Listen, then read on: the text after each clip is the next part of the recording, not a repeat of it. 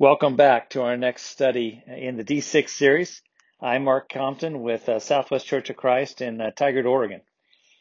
And you might not know, we've covered it a few times here and there throughout this uh, study, but D6, the title of the curriculum series, comes from Deuteronomy 6. And I just thought we would start today just simply reading a few verses out of Deuteronomy 6 because I think it ties in uh, to what we're trying to do.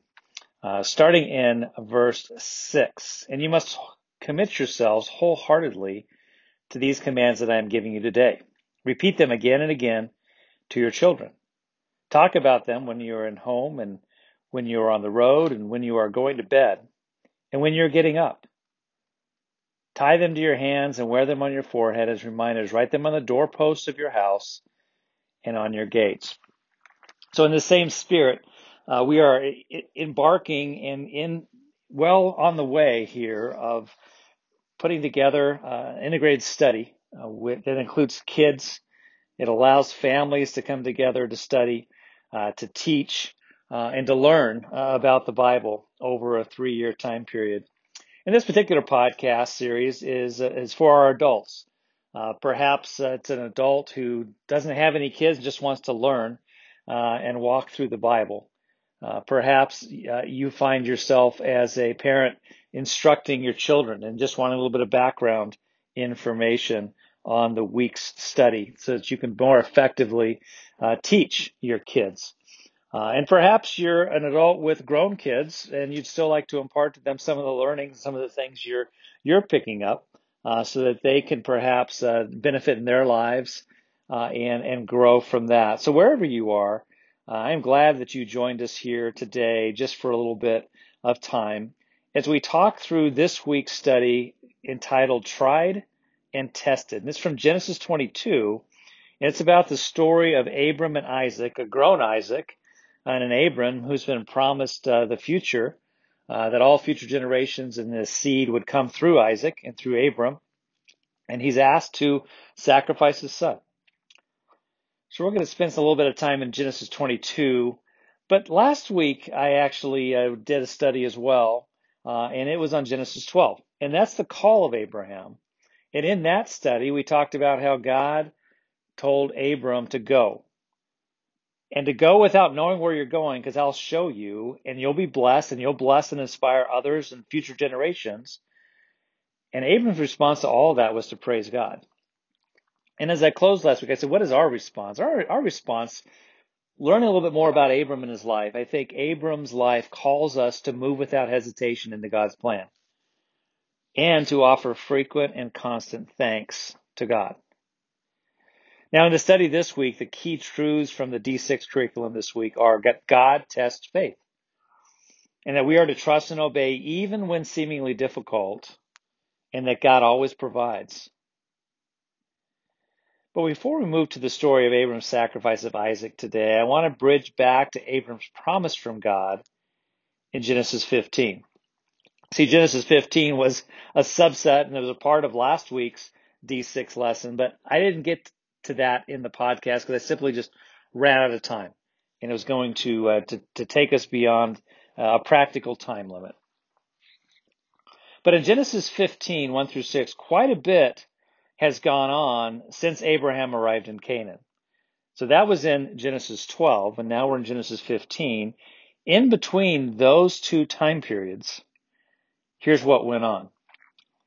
You might remember Abram goes through Egypt. He encounters Pharaoh. He tells Sarah to say that he's his sister. And Pharaoh then takes Sarah into his, into his palace and into his concubines and eventually finds out that Abram had lied to him and was furious with Abram, told him to leave, depart, get out of here. He told all of his people not to touch Sarah. Uh, and Pharaoh blessed him on his way out of town. And then Abram and Lot choose where to live. You remember Lot choosing the lush plains of Jordan and Abram ending up in the plains of Mamre. And then later on, four kings get together and they attack Sodom, and they take away Lot and his family. And Abram then rides into war with his very own crew of 300 skilled fighters. Now, that in itself is amazing to me. Think about it. Abram not only has a family that he's managing, he's got 300 skilled fighters that were able to go and reclaim Lot and his family from four attacking kings. Now that's an amazing story for another day. But that's what's gone on. And then we find ourselves in chapter 15. I want to read these and then we'll make a few, uh, a few points and then move on into Genesis 22.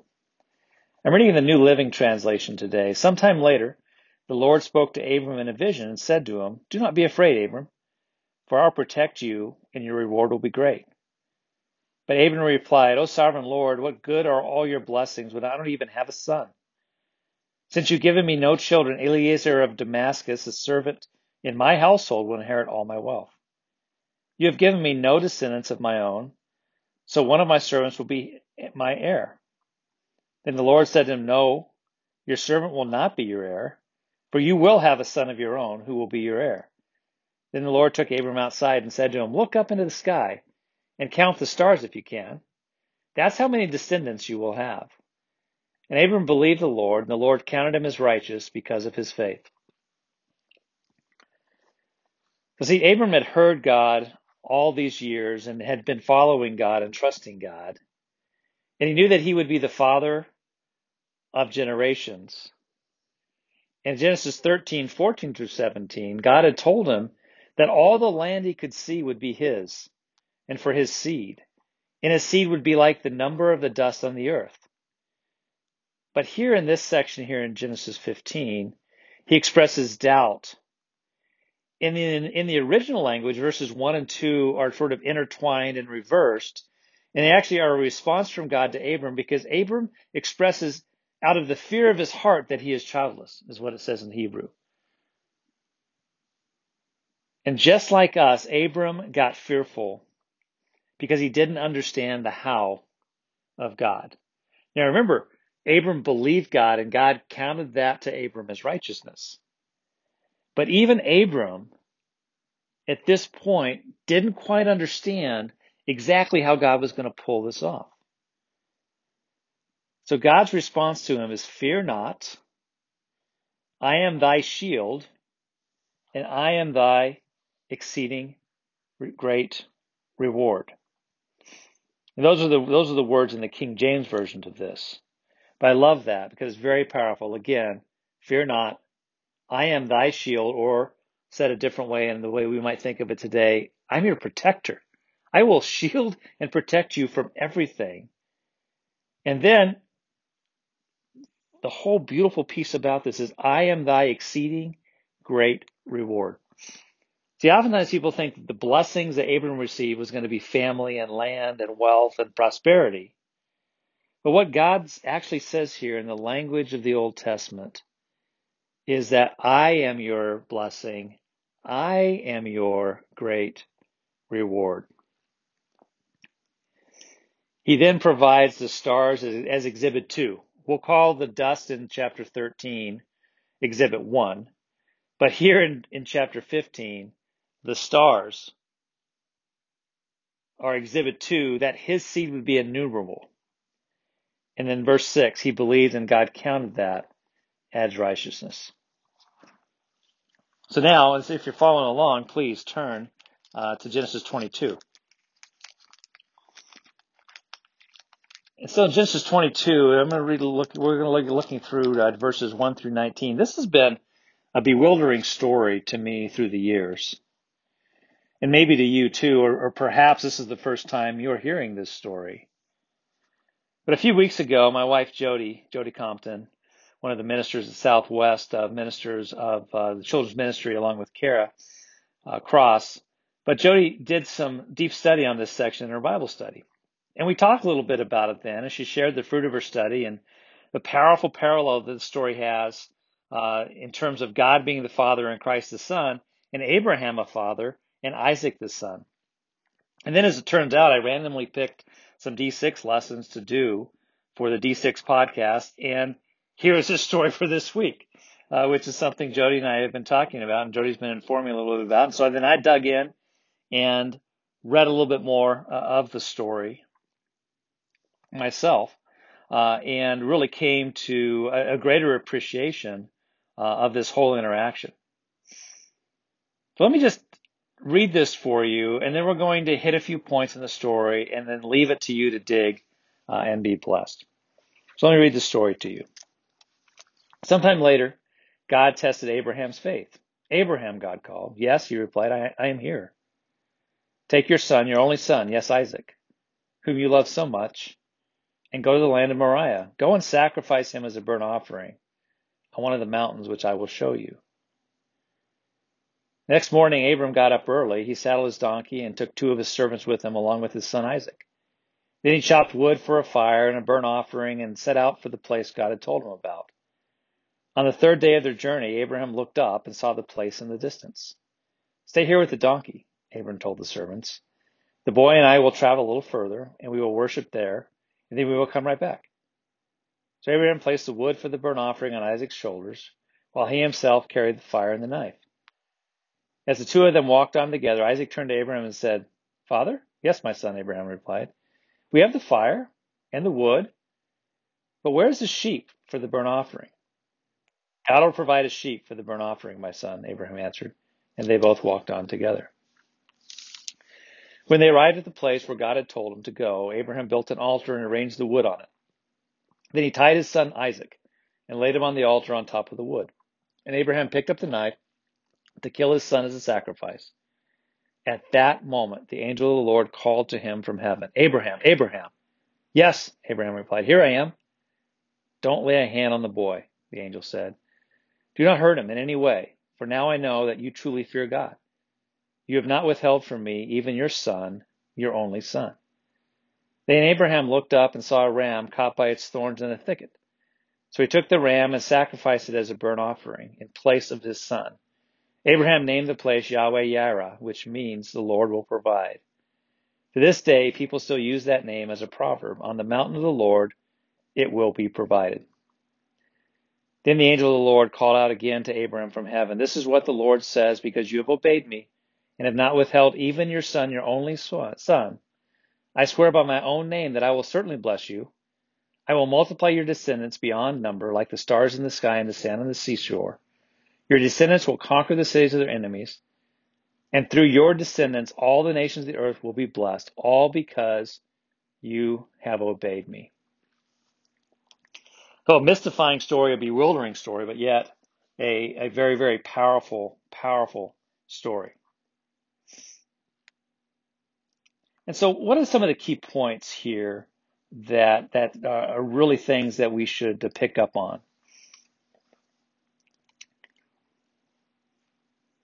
See, I think that uh, first off, God tells Abraham to take his only son and sacrifice him.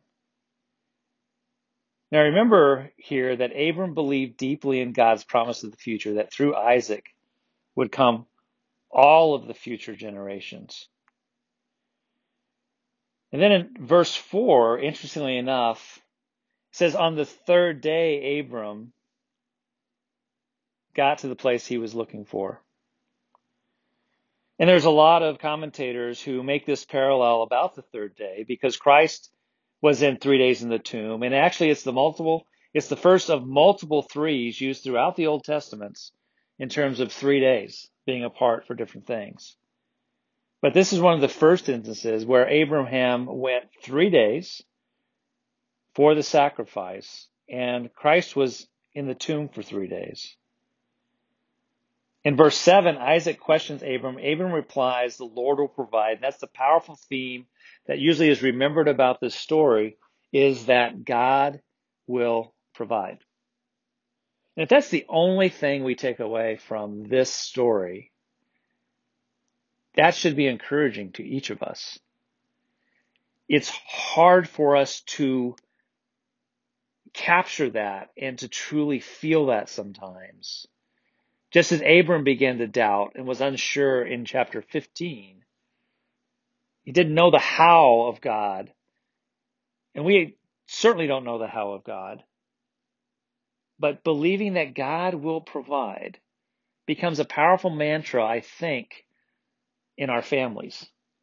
Becomes a powerful mantra, I think, for the way we can live every single day. And it's a phrase we should use often to encourage each other and often to relieve the fear and anxiety we have in ourselves by simply repeating, God will provide.